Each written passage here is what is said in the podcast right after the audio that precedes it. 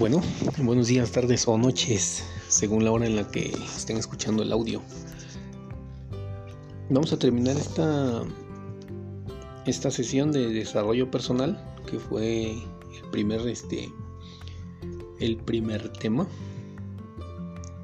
Y por así llamarlo, si tuviera que tener un nombre, se llamaría personas tóxicas o el segundo grupo, como ustedes quieran llamarle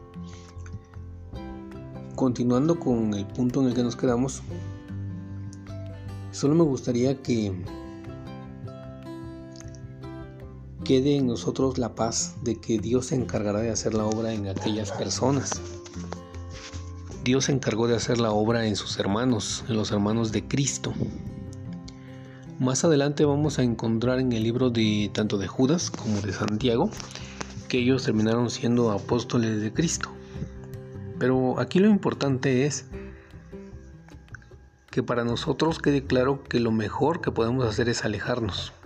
Si nosotros continuamos cerca, ellos van a seguir ellos van a continuar dañándonos y se van a continuar dañando a sí mismos.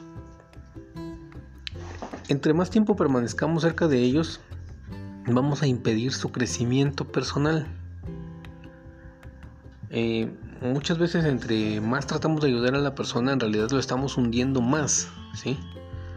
Eh, pasa frecuentemente cuando alguien trata de ayudar a otra persona y no es la manera de ayudarla. Y en este caso es precisamente de lo que estamos hablando. No hay manera de ayudar a estas personas acercándose a ellas, sino todo lo contrario, alejándose. Cuando encontramos al hijo pródigo, si hubiéramos encontrado una persona de esas tan buenas, que, se creen más buenas que Dios, y he dicho, ay, ¿cómo me voy a alejar del hijo pródigo? Yo voy a darle de comer algo, porque ¿cómo voy a estar comiendo lo mismo que los marranos? Bueno, lo que hubieran hecho es hacer que el hombre jamás regresara al Padre. Entonces, mientras nosotros estemos cerca de ellos es lo que vamos a estar haciendo. Repartiéndole migajas de tal manera que ellos jamás regresen al Padre. Necesitan tocar fondo, necesitan encontrar el porqué. Ahora, eh, si nosotros hemos llegado a ser esa persona tóxica, que siempre somos el que necesita, que siempre somos aquellos que quitamos, que nunca queremos dar, que si es, si es algo mío, soy egoísta, pero si es algo tuyo, yo quiero que me des. Entonces necesitamos también alejarnos también por nuestro propio bien en lo que el Señor trata con nuestro corazón. ¿sí? La Biblia nos muestra entonces que aproximadamente de 3 a 4 años después, Dios trabajó en el corazón de esta gente y ellos habían sido transformados por completo. Según lo que creemos que dice la Biblia, hubo dos requisitos indispensables para ser apóstol. Uno era ser testigo ocular, o sea, haber visto directamente la resurrección de Cristo. Entonces Santiago y Judas cumplieron con esto, ellos vieron resucitado a Cristo. Y el segundo punto es haber sido ordenado directamente por Cristo como apóstol. Así como el apóstol Pablo vio directamente a Cristo y fue ordenado directamente por Cristo como apóstol, de la misma manera el apóstol Judas y el apóstol Santiago, medios hermanos de Cristo o hermanos de Cristo según la carne, ellos fueron ordenados por Cristo como apóstoles. Es decir, sí va a haber un crecimiento en estas personas, sí va a haber un crecimiento en mi persona, si es que la persona tóxica soy yo. Entonces es necesario eh, que entendamos ese punto. El alejamiento no implica un alejamiento tanto este, repetíamos como que Jesús se haya comportado grosero con ellos, no que tú te vayas a comportar grosero con ellos, simplemente vas a dejar de darles a aquello que te están pidiendo, ¿sí?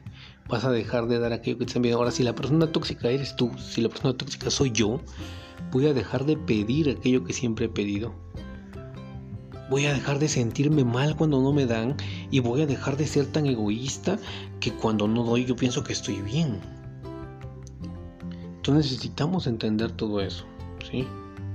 A veces lo tenemos tan metido en la cabeza que no nos damos cuenta. Que cuando se, trata de dar, decía mi abuelo, cuando te, cuando te den agarra y cuando te pidan corre. Y a veces hacemos eso. Van a dar comida, yo voy para allá. yo voy a dar comida, que nadie sepa. Eh, entonces, son cosas que tristemente pasan, Muchas veces lo hacemos de la misma manera, es, me puedes apoyar, pero cuando alguien necesita de nuestro apoyo, por completo lo ignoramos, por completo lo hacemos a un lado. Entonces, alejémonos de esas personas tóxicas. Si nosotros somos una persona tóxica con alguien, pidamos perdón. ¿sí? Es difícil, nuestro orgullo muchas veces lo impide, pero pidamos perdón.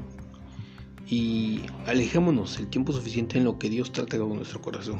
Que no te estoy diciendo que va a ser tanto tiempo, que van a ser 3, 4 años. Probablemente sea mucho menos.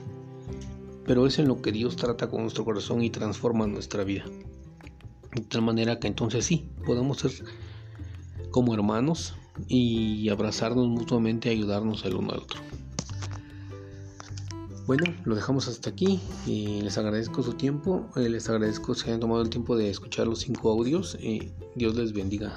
Un abrazo fuerte, vamos a terminar con una oración. Padre eterno, Dios amoroso, te pedimos Señor que saques de nosotros todos esos tristes y lamentables actitudes, mi Señor, de egoísmo. Eh, no solo eso, sino aquellas veces en las que nos hemos comportado egoístas y queremos más y queremos que nos aporten más otras personas y nosotros no queremos aportar, mi Dios.